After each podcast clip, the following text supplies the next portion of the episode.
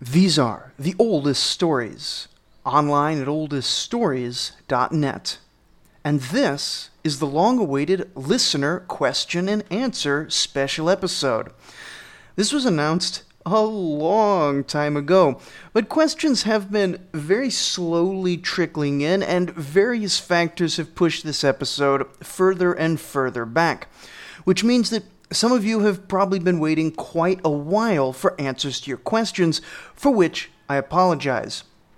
Also, this post was going to be the 100th episode, but honestly, I've I've lost track of episode numbering at this point. We are way past 100 episodes. And for all that I like reading about and explaining ancient history, all the podcast maintenance and organization side of things is not my strength which is probably a good point to point out that the website that I mention at the start of every episode hasn't been updated very often lately. Will that get better? Who knows? I like reading about ancient Mesopotamian history and I like sharing it with people. I don't like production values, organization, or coherency. I am secretly glad that there isn't anyone else doing this topic on the same thing just with better production values, or I would feel terribly jealous. Which leads me to the first question of the day, which has been asked by a number of people in the past, but didn't actually get asked as part of the call for questions, but I'm to toss it in there anyway because I didn't get a whole lot of questions. Why don't I have any intro music? Why is the editing so poor? Why is the website never updated? Why is the Facebook page never updated? And why do I usually forget about responding to listener emails for a very long time? The answer to the music question is because I don't understand copyright laws, and I don't want to get kicked off of any podcast or YouTube or whatever platform for copyright violations. I don't want to pay any money for music licensing. I'm not talented enough to make my own musical sound effects, and I'm too lazy to put in the effort to figure out how to get royalty free music into this show. I sort of justify it by saying I like the stark style of no music, no effects, no production value, which I do think sets my show a bit apart from an environment that's in increasingly oversaturated with fancy editing and special effects, but it's more of a positive secondary effect, let's be honest. It's not the actual reason why I'm doing it. For the rest of it, the reason I don't have any production values or social media presence or whatever else is that there's a theoretical limit to how much I can spend putting together any one episode, sort of uh, the time budget that goes into each episode. And right now, about 80 90% of that time that goes into each episode is the process of researching and writing. And that last little bit is the recording, the editing, the posting online, which, as streamlined as I've gotten the process, still always takes longer than I expect. And straight up, it's not a lot of fun. The fun part for me is the 80% of reading, researching, and writing. Plus, I like recording. I like to hear my own voice, apparently. Uh, I hope you do too, after a hundred and whatever episodes. The not fun part is the post production stuff. Anything I added to the post production would, in effect, reduce the amount of time left for writing the episode and it would be substantially less enjoyable for me, which is why I don't do it. Anyway, that's the only meta question I had for the episode. All of the rest are actually related to something that you, the listener, cares about. Podcast listener Mike K. Deacon asks, What is my favorite obscure fact or little known object from history? Well, the problem with obscure is that Basically, all of Mesopotamian history is obscure, and little known is always relative. Honestly, for most people, the fact that there was a ton of Mesopotamian history before the city of Babylon was even founded, when for most folks that's sort of the oldest of the old, that's a pretty fun one to drop at parties if I ever went to parties. The actual date of founding can be a bit contested, but for sure, the town wasn't relevant in any significant way until 1800 BCE, by which point the entire Sumerian period had passed, the Akkadian Empire has come and gone, followed by a massive Dark Age so obscure that it ranges in dates from like what is it, 40 to 150 years or something like that, followed by a Sumerian Renaissance, followed by a sweeping transformative invasion by the Amorites, and 200 years of competition. Then finally, we get to the city that people think is the world's oldest, and the king who people think created the world's oldest law code, Hammurabi. But I mean, I'm just preaching to the choir. If you've been listening to the show, you know all these things. Closely related to the whole story of Babylon, my favorite underappreciated historical character is probably Rim Sin of Larsa, who would have been the most accomplished ruler of the Middle Bronze Age if Hammurabi hadn't shown up at the last minute to show him up. One of the most defining features of Mesopotamian government in later history, the ilkum system and its successors, where the government bound soldiers and specialists to the king via grants of land was pretty much taken wholesale from Rim-Sin's massive governmental reforms. It was Rim-Sin who built upon the two centuries of conflict in Sumer and Akkad to finally allow Larsa to climb up out of the Thunderdome of the Isin-Larsa period. It was Rim-Sin who first came up with the idea of instead of naming each year, to just start counting one years after another. Probably intending even his successors to count from the capture of the of the city of Isin, though those successors never actually materialized because Hammurabi won the war. Not only was he a great administrator and a patron of construction and arts and a leader of armies, he was also committed to a certain level of morality in his rise to power. He didn't win his wars by just smashing everything, but by patient, careful, methodical maneuvering, taking one weak point after another until his enemies simply fell before him. In many cases, he limited the amount of plundering and pillaging to, of the places that he conquered because he wanted those cities to be in good shape for years to come after they joined the Larsan kingdom, which, I mean, he clearly expected to go on for a very long time. And, well, I mean, he lasted 60 years, so there you go. He, he did okay. That's why, I mean, I called the episode Rim-Sin the Pretty Good. He would have been great, but he didn't win. But all this and his focus on justice domestically for the poor and for widows. I mean, that may have been PR. We see a lot of kings talking a big game about that. It may have been pragmatism. It may have been a genuine focus on what was good for the people of Mesopotamia, but whichever of those options it was, it reflects well on his character. And for him to both be doing good and conquering a grand swath of territory, it's pretty rare in history, generally speaking. And as for obscure items, I quite like the Enmebaragesi fragment. It's little more than a piece of clay stating the name of Enmebaragesi, king of Kish, but it's extremely old. Maybe it dates to 2700 BCE, maybe as old as 3000 BCE.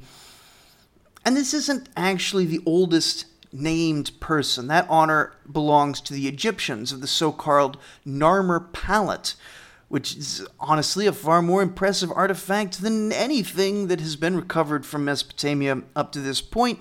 But it is significant because we've pretty well established from various sources that Enmebaragesi of Kish was the father of Aga of Kish, and Aga of Kish famously went to war with the epic King Gilgamesh of Uruk, indirectly helping to establish that there was, in fact, an historical Gilgamesh who was, you know, heroically amplified in his legends, and that Gilgamesh was not a complete fiction.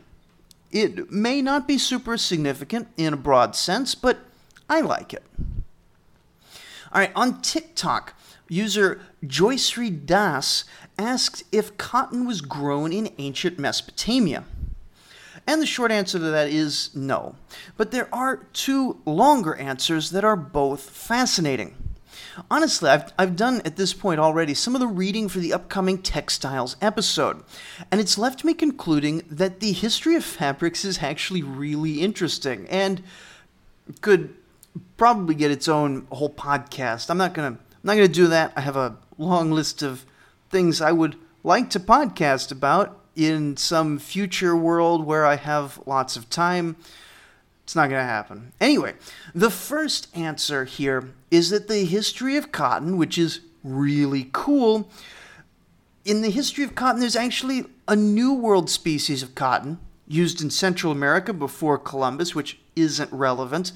But there's one, the one that's relevant to our story is the so called tree cotton, which comes originally from Central Asia. And also, there's a form of early cotton down in modern day Sudan but even though it was like right by Egypt, it never made it down the Nile until surprisingly late, like the first few centuries after Christ, somewhere around there. The tree cotton of Central Asia, though, made its way into the Middle East by way of the Persian Empire in the 5th century or so BCE, then made it into Europe when Alexander the Great conquered the Persian Empire. The thing about it, though, is that at this early date, it's only the cotton fibers, not the plant itself, that was known about. The source of cotton was a mystery to Europeans until the Middle Ages. And there are these super cool illustrations of scholastics trying to piece together all these various reports from traders and soldiers and crusaders and whatever, trying to figure out where cotton comes from. And what they decide is that there exists over in some distant eastern realm a tree that instead of growing fruit grows sheep.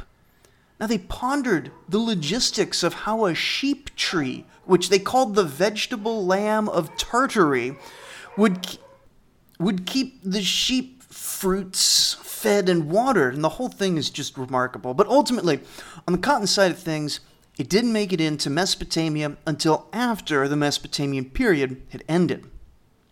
On the other side of it, if there was no cotton, what fabrics did they use in ancient Mesopotamia? Well, 90% of the answer is wool. Plucked, not tree sheep, actual wool from actual sheep, but the wool was plucked from sheep. Shearing hadn't been invented yet. And this wasn't this wasn't as terrible as it sounds. Ancient sheep would usually molt like once a year before the summertime. And so you'd only need a fairly gentle plucking when in season to get the wool off the sheep.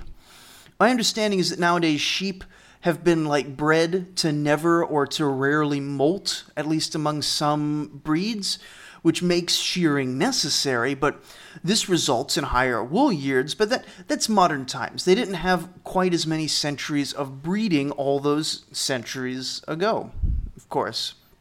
The other 10% of the answer is linen. Now, there's a certain kind of plant, it's called flax, and when it's grown and processed, you can peel off the bark in thin strips, which can then be woven into thread. Now, linen was super popular in Egypt, but it didn't really grow well in Mesopotamia, so it was far more of a fabric for kings and rich people.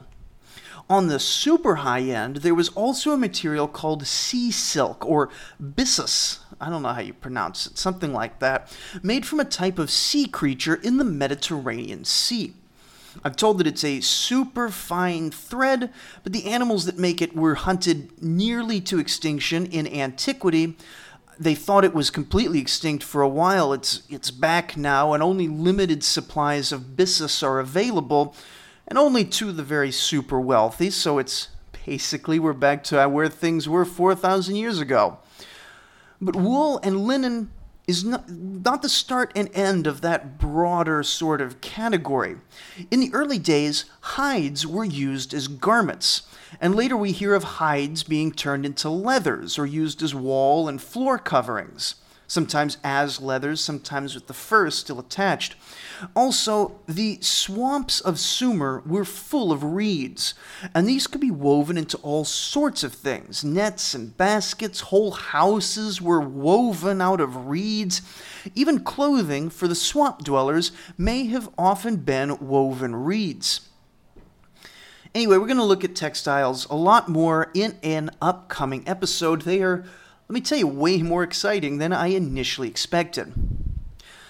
Over on YouTube, YouTube commenter Hiro Karim Ari wants to know about the relations between the Assyrians and the people of Urartu and the Scythians. Well, for the Scythians, the answer is easy. Assyria never formally expanded anywhere near that far north. No Mesopotamian dynasty did. We don't really even hear much about folks crossing the Black Sea or going north of the Caucasus Mountains in this era. And so there may have been some isolated enterprising trader going out that far, but the two nations were, or I guess peoples, were largely ignorant of each other. The same can't be said for Urartu, though. We're going to be hearing a lot about these folks as we move into the Iron Age, but their origins actually lay in the Bronze Age somewhere. Now, these are mountain folks, one of many, many barbarian groups living at the fringes of Mesopotamian society. Now, I say barbarian because I have the Mesopotamian sort of framework when I approach these things, but I mean this mostly, for, this is how the Mesopotamians considered them. Urartu was at least as civilized as the Hurrians, and we remember, like, they run the full range from actual nomad barbarian to city builders, though they lived way up in the mountains north of the Tigris River, so their cities never really got as big as the Mesopotamians one did.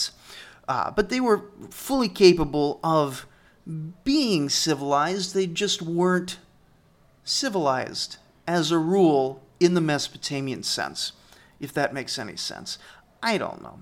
It isn't super clear when they moved in. They could have been there for a really long time and we just never hear about them. Or they could have migrated from somewhere north or east. We just don't know. They do start sh- showing up sort of in the late Bronze Age with the fall of the Mitanni. Maybe they were a former Mitanni subject. Maybe they were invaders moving in as the Mitanni collapsed. Uh, at this point, Urartu is a people group, though not a nation. In the Iron Age, they're going to become one of the more significant people groups in the wider Near East, and we're going to see them coming into conflict with the Assyrians. That is, in fact, most of our sources on the Urartans or Urartu Urartans, yeah, probably, um, and eventually being conquered by Ashur uh, in one of the Assyrian big empire building pushes. And then they sort of seem to fade out of history over time after that and don't really have much of a long term existence. And the people, the distinctiveness of Urartu, eventually culturally transitions or gets replaced by other groups. Now, Joseph Schneider asked a whole bunch of questions a long time ago, not all of which I have good answers for. But we have more time than questions, so I'm going to do what I can. First up is did, why did the center of the economic world in the Near East shift over time from Mesopotamia to the Levant and Syria? Now, this goes a bit beyond the scope of our show, but I mean, if you if you're not quite sure what the question even is, if you think about it, when Sargon was building the Akkadian Empire, the regions of Syria and the Levant were basically a backwater. While by the time you get to the Greek and Roman eras, things have shifted dramatically in favor of the Levant as the wealthiest part of the Near East. Indeed, one of the wealthiest parts of the entire world. Uh, I would say that the biggest reason for that, above everything else, is that Mesopotamia dries out over the millennia. Very slowly at first, but already with the Kassite dynasty, we're seeing signs of what's coming. Already, while it's the cradle of civilization, we can already see that it's right at the edge of becoming a salt desert. And eventually, the whole region just tips over the edge. I mean, it goes back and forth a little bit, but the climate starts out pretty good and gets worse over time. There's no similar climactic disaster awaiting the Levant, so it's able to keep growing as the civilizations around it do. Another reason is that trade was always really hard going east of the Iranian mountains, and after the Indus Valley civilization falls silent, there's no major civilization out there that the Near Easterners still have contact with. Even when the various peoples of India do, you know, rebuild civilization and stuff, the Mesopotamians don't contact them nearly as much. Uh, it's a lot easier in the Mediterranean basin. But in the early days, there's not a whole lot going on west of Crete, and so even though it's easier to move around the Mediterranean basin, there's no reason to move around. Uh, and you're already passing a whole lot of nothing, even if you're just going to the early Minoans in Crete. As the whole region, though, moves from deep antiquity into the classical age, civilization starts to light up around the Mediterranean basin. And so there are just so many more gains from trade from folks in the Levant than there are for the Mesopotamians. The third reason is more political, historical, something like that, more conceptual than real. The ultimate winners of ancient history from a Western perspective are the Romans and the Christians. Both groups were in the Levant a very long time and have important ties to Syria and Lebanon historically. Neither did nearly as much in Mesopotamia. Instead, Mesopotamia got conquered by the Persians, whose cultural focus was on the Iranian heartland. Then the Greeks may have established a capital near Babylon for a while, but that was one Greek empire that was short lived and they were very much a foreign dynasty, imposing Hellenist culture on the populace. They weren't rulers interested in learning the ancient ways of, the sub- of their subjects. We're going to see a lot of people in the Mesopotamian era that move in and adopt Mesopotamian culture. The, we saw the Akkadians come in and they basically become the new Mesopotamia. Then the Aramaeans came in and then the Kassites came in and there was consistency in Mesopotamian culture. Later, the Aramaeans and the uh, did I say Aramaeans? I meant the Amorites earlier. The Aramaeans are going to come in, and the Chaldeans are going to come in. They're going to absorb Mesopotamian culture to a degree that the Persians and the Greeks and the Parthians won't. And then, in later times, you're going to get to the Muslims who are not going to care one bit about some temple to Isis and that's going to be the end of that. Mesopotamia, even in later times, was still rich. Like, I'm talking about this climate disaster like it's some post nuclear wasteland, but it's still going to be a rich, populated, important area. But it was never going to be as important to the people ruling over it as the Levant will be to the people who rule the Levant.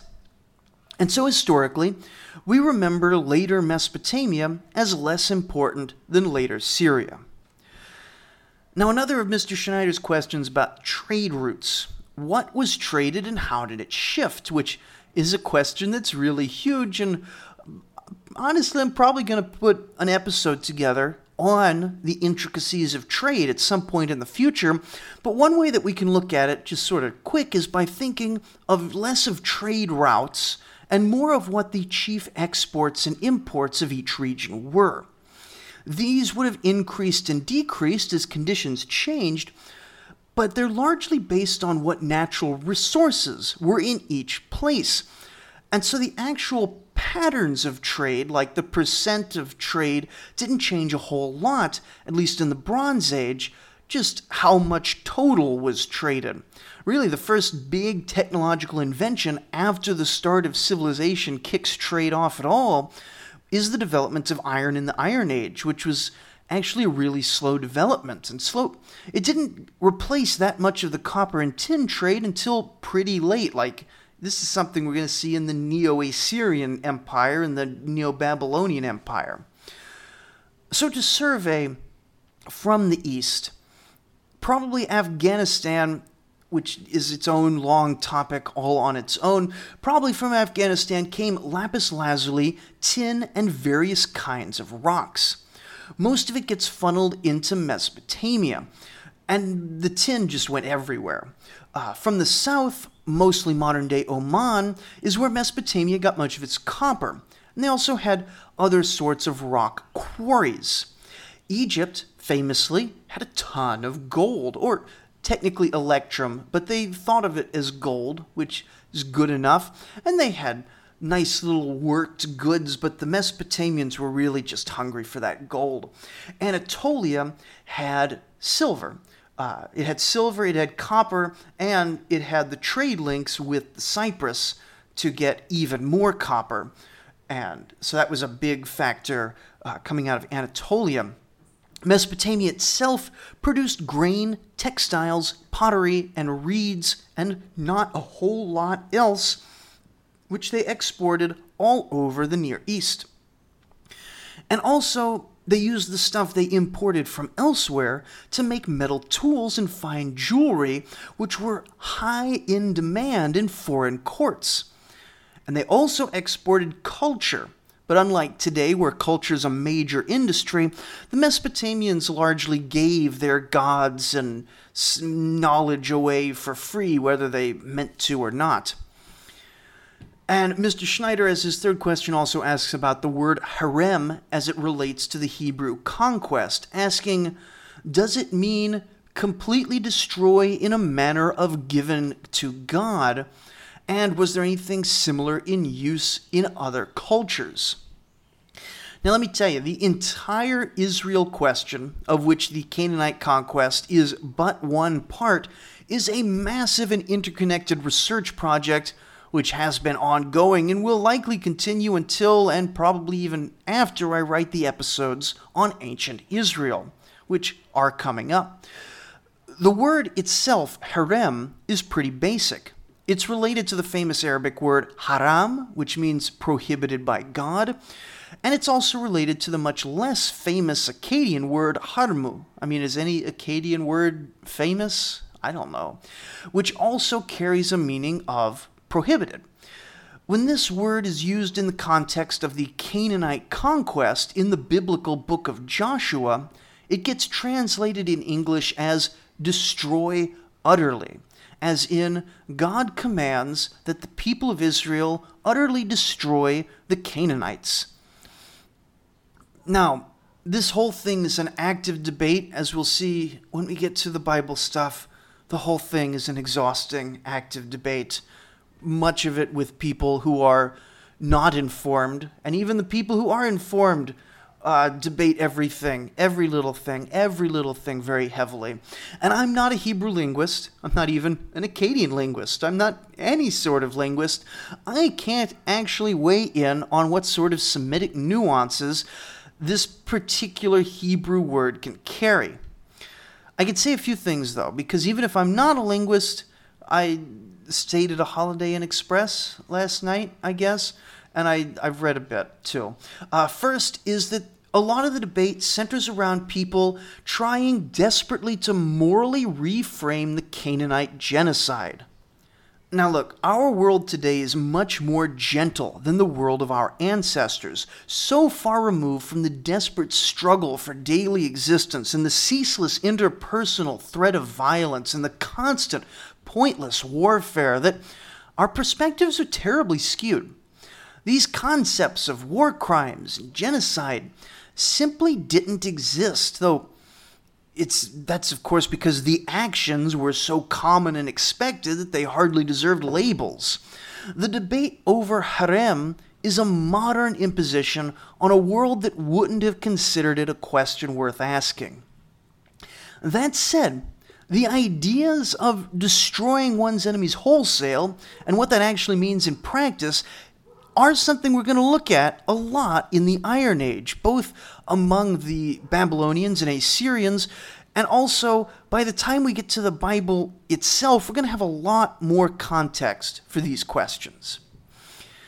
All right, listener JB wants to know also a lot about the early Jews, much of which we'll take detailed answers later in the show, which I promise, I promise, I promise are forthcoming, even if it's going to be a while. Still, there are two questions.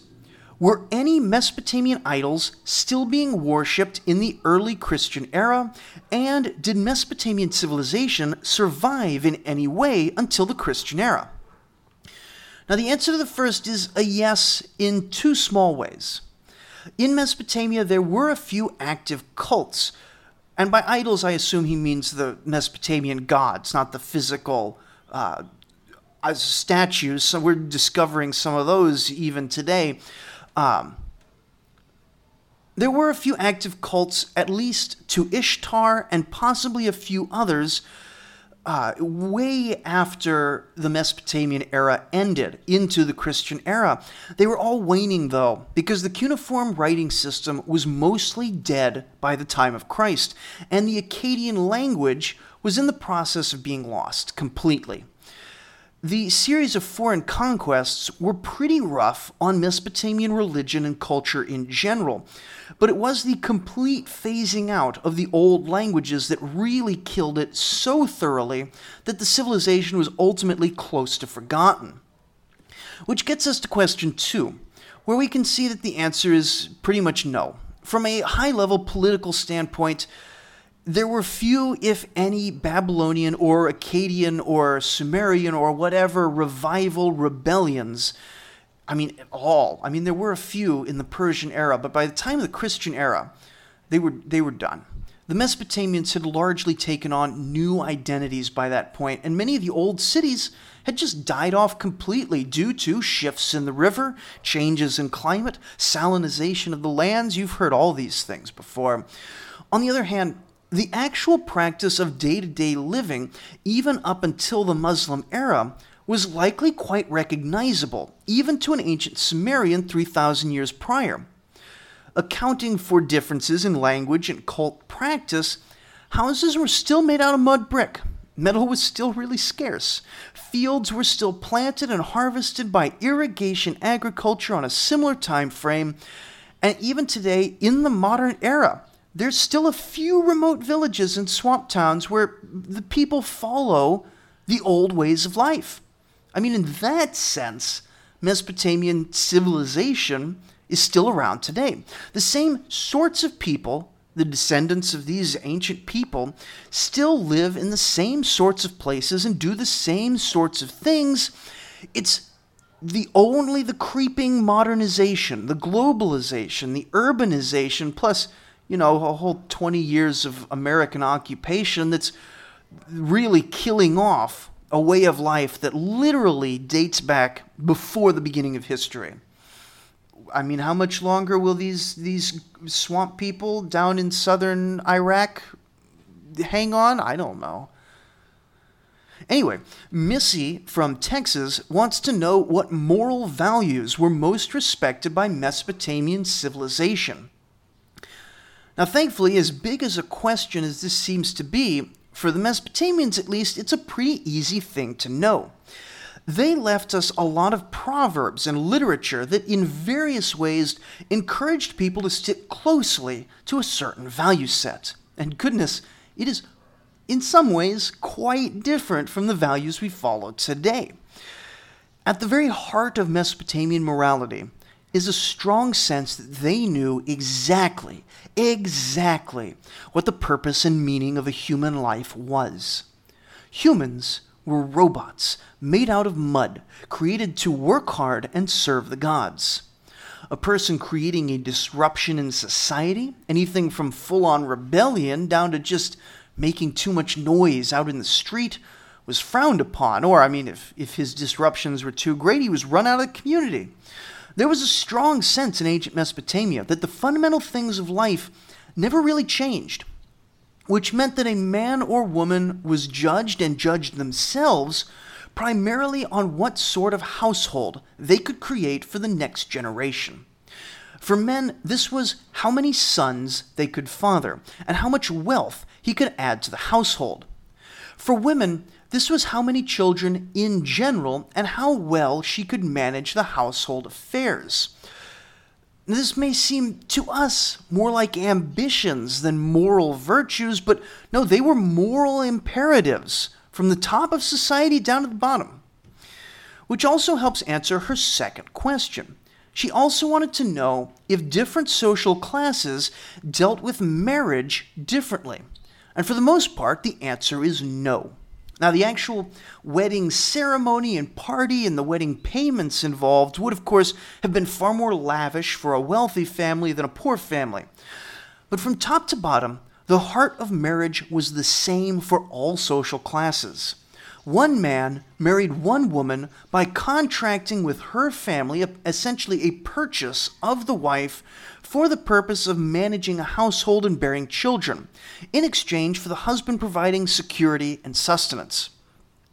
For a king, this meant that the king needed heirs and this needed the social structure of a family for his legitimacy and prestige, just as much as a peasant needed these same things though he needed them just to survive and have purpose and be affirmed in the eyes of the gods and have a good afterlife.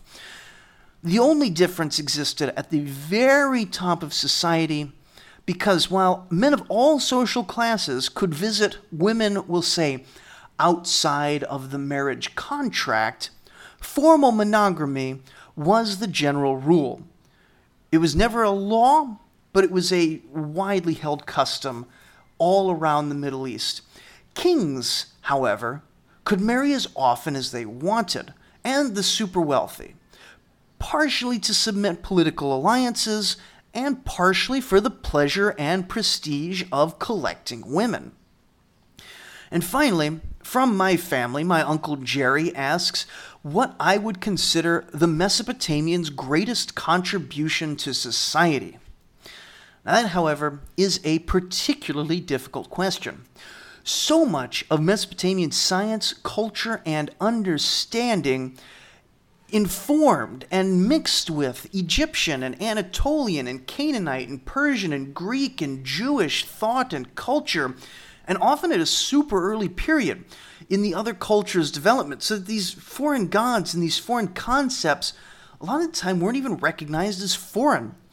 When we get to the Old Testament, we'll see that much of the context of the book of Joshua and the book of Kings and the law of Moses draws from the external world that the Israelites are living in. But even a lot of Bible scholars don't recognize it as coming from somewhere unless they seriously study ancient Mesopotamia. The point is that the Sumerians, the Akkadians, the Babylonians, the Assyrians, the Mesopotamians contributed to building Western civilization that their contributions are so fundamental, it's hard to even see them. And a lot of what I could offer as contributions are really broad. And they're hard to see if you don't look at the really foreign cultures. Like, you can't compare, the Sumerians to the Europeans or the North Africans or the Middle Easterners, because all these groups are intellectually descended in part from Mesopotamia. You have to look at the Chinese, the Mayans, the Pacific Islanders. Anyway, with that in mind, contribution number one, in my mind, is empiricism. We think of empiricism as the hallmark of early modernity, and, and it is. And we also think of people learning from experience as something that every baby around the world does. And that's true too.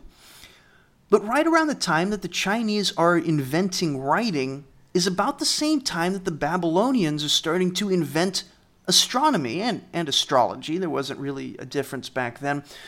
But these early astrologers already, by, by the Iron Age, have hundreds of years of clay tablets recording observations of various planetary bodies, stellar bodies, over centuries. Now, this wasn't a computer database, it wasn't an Excel spreadsheet of every star in the sky, it wasn't the, the Hubble telescope. But here's the thing it was, even, even though it was damaged, by the time the later Babylonian scribes started correlating the data, I mean, they had this theoretical idea that things occurring in the heavens were correlated with things here on earth. And this, this premise is, by modern understandings, just false, but that's not the point. They took that premise and for centuries undertook detailed recordings, and not even like some central academy of astrology. This wasn't like some powerful king made a research institute and it lasted for hundreds of years. No, this was just various interested scribes in various kingdoms over a long period of time. And then hundreds of years later, people were able to use that extensive data set to build the most complex model of the heavens that humanity had yet devised. Now, astronomy is just one example. And there will someday be a whole episode or two on Babylonian mathematics math history is really interesting because pretty much every civilization develops geometry on their own and basic accounting mathematics on their own. No one at all then made the jump from there to algebra, not in the conceptual sense that we understand it now, until some Arabs in 800 CE. So, uh, like when I was studying math, we went from geometry to no, we went from algebra to geo. I think maybe we did algebra first. I don't even remember. Uh, this is middle school math stuff. Like they were stuck at middle school math for most of the world, for most of history, until some Arabs, st- and then until the modern period. The Babylonians, though, using their cuneiform number systems, were doing linear equations, quadratic equations, pretty advanced stuff. A lot of the stuff, in fact, we traditionally credit Pythagoras for discovering, like the Pythagorean theorem, was probably not even discovered by Greeks at all, just learned from the Babylonians. Some of some of these things have been invented 2000 years before the Pythagorean theorem is 2000 years older than Pythagoras. Um, and there's certain types of equations and mathematical tools that were some are claiming were forgotten until the modern era. Now I, I haven't tracked down all of this. I haven't gone deep into all these claims because I, I just haven't done it yet. Uh, I will for this math episode when I put it together. I I haven't done it, um, and I mean the hardest math. Here's the thing: I, the hardest math I ever took in college was linear algebra. And I had to take it twice. I honestly don't remember passing either time. I assume like a, a professor fudged my grade when I wasn't paying attention, which my last year of school I definitely wasn't. Don't be like me, kids. Go to school or you end up a podcaster. You don't want that. Anyway, uh, the Babylonians. The point. The point is not me taking linear algebra. The point is that the Babylonians without a full framework of calculus and stuff, they did linear algebra.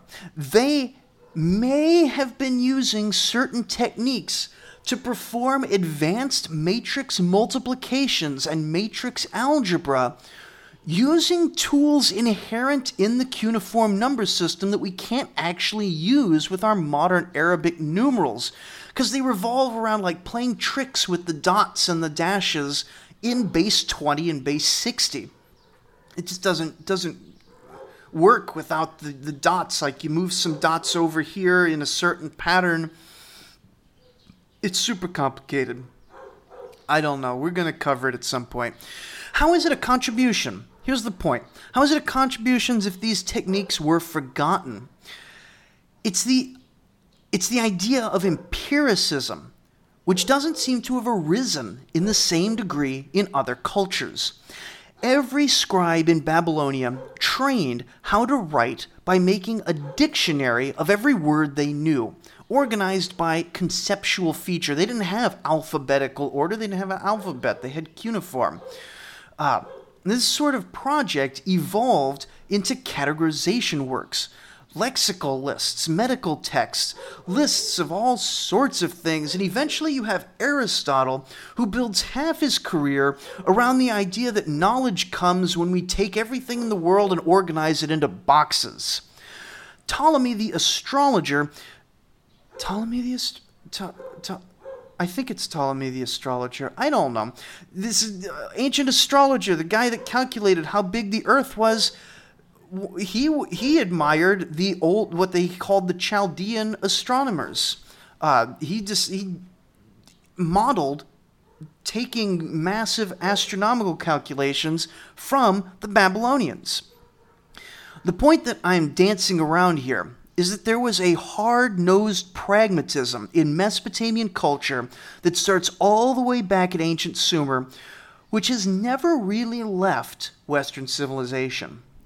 Not to say that other cultures lack pragmatism or empiricism, but that strain is stronger in places affected by Jews and Greeks, who in turn were affected by the successors of the Sumerian tribes.